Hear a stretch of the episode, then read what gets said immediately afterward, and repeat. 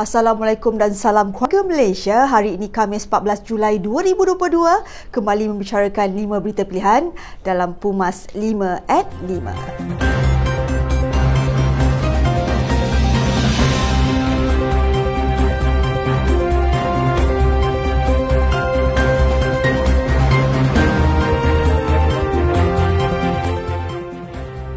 Presiden Bersatu Tan Sri Muhyiddin Yassin diingatkan agar tidak lebih mementingkan jawatan timbalan Perdana Menteri daripada keutamaan rakyat yang sedang bergelut dengan kos sara hidup.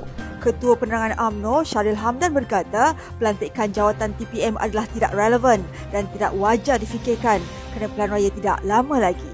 Beliau yang juga naib ketua pemuda AMNO Malaysia itu menegaskan jawatan yang diminta oleh Muhyiddin Yassin adalah tidak relevan pada saat ini dan perkara itu tidak wajar difikirkan.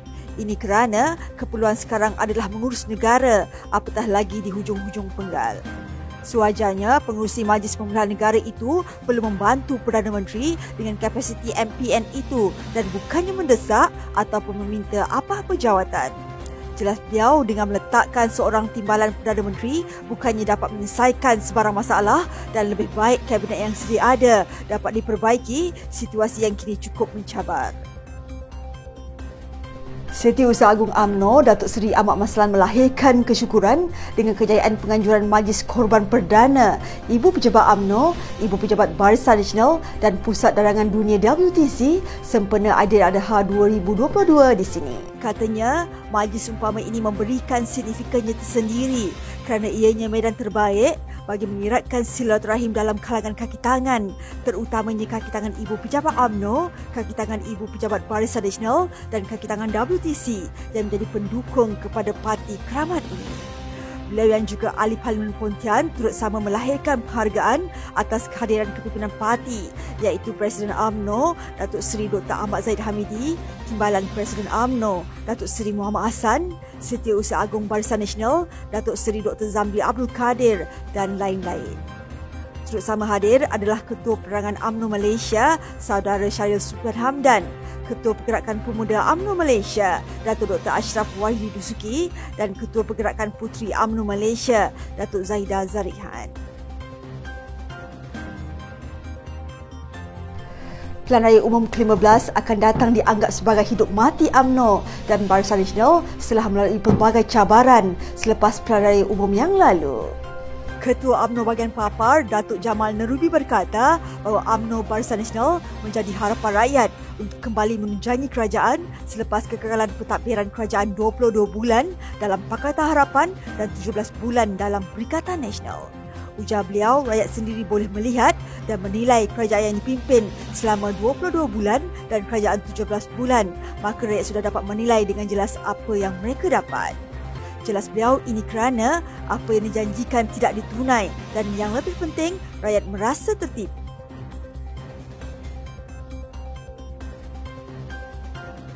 Timbalan Ketua UMNO bahagian Merbuk, Datuk Saiful Hazizi Zainul Abidin berkata, di dalam isu banjir yang melanda Baling, perkara accountability adalah perkara yang besar dan kritikal.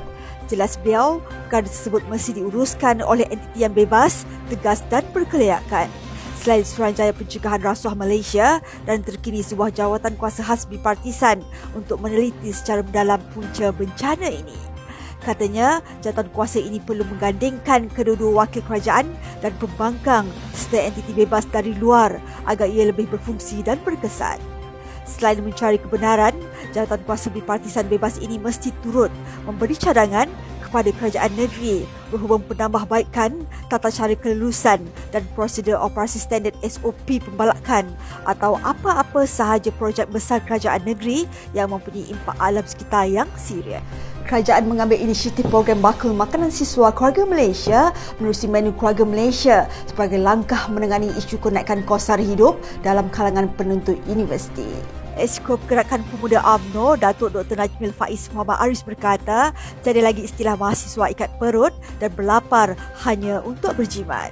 Ini kerana menerusi menu keluarga Malaysia, mahasiswa dapat menikmati makanan berkualiti tinggi pada harga shilling serendah RM3.50 untuk satu hidangan. Beliau yang juga timbalan Ketua UMNO bahagian Kuala Terengganu berkata situasi ini adalah win-win situation di mana pengusaha kafeteria diberi moratorium bayar sewa selama 6 bulan supaya harga makanan yang lebih rendah dapat diberikan kepada pelajar. Sekian sahaja daripada saya Adi Bahmat. Jangan lupa temu janji kita Isnin hingga Jumaat jam 5 petang. 5 berita pilihan hanya di Pumas 5 at 5. Assalamualaikum dan salam keluarga Malaysia. Thank you.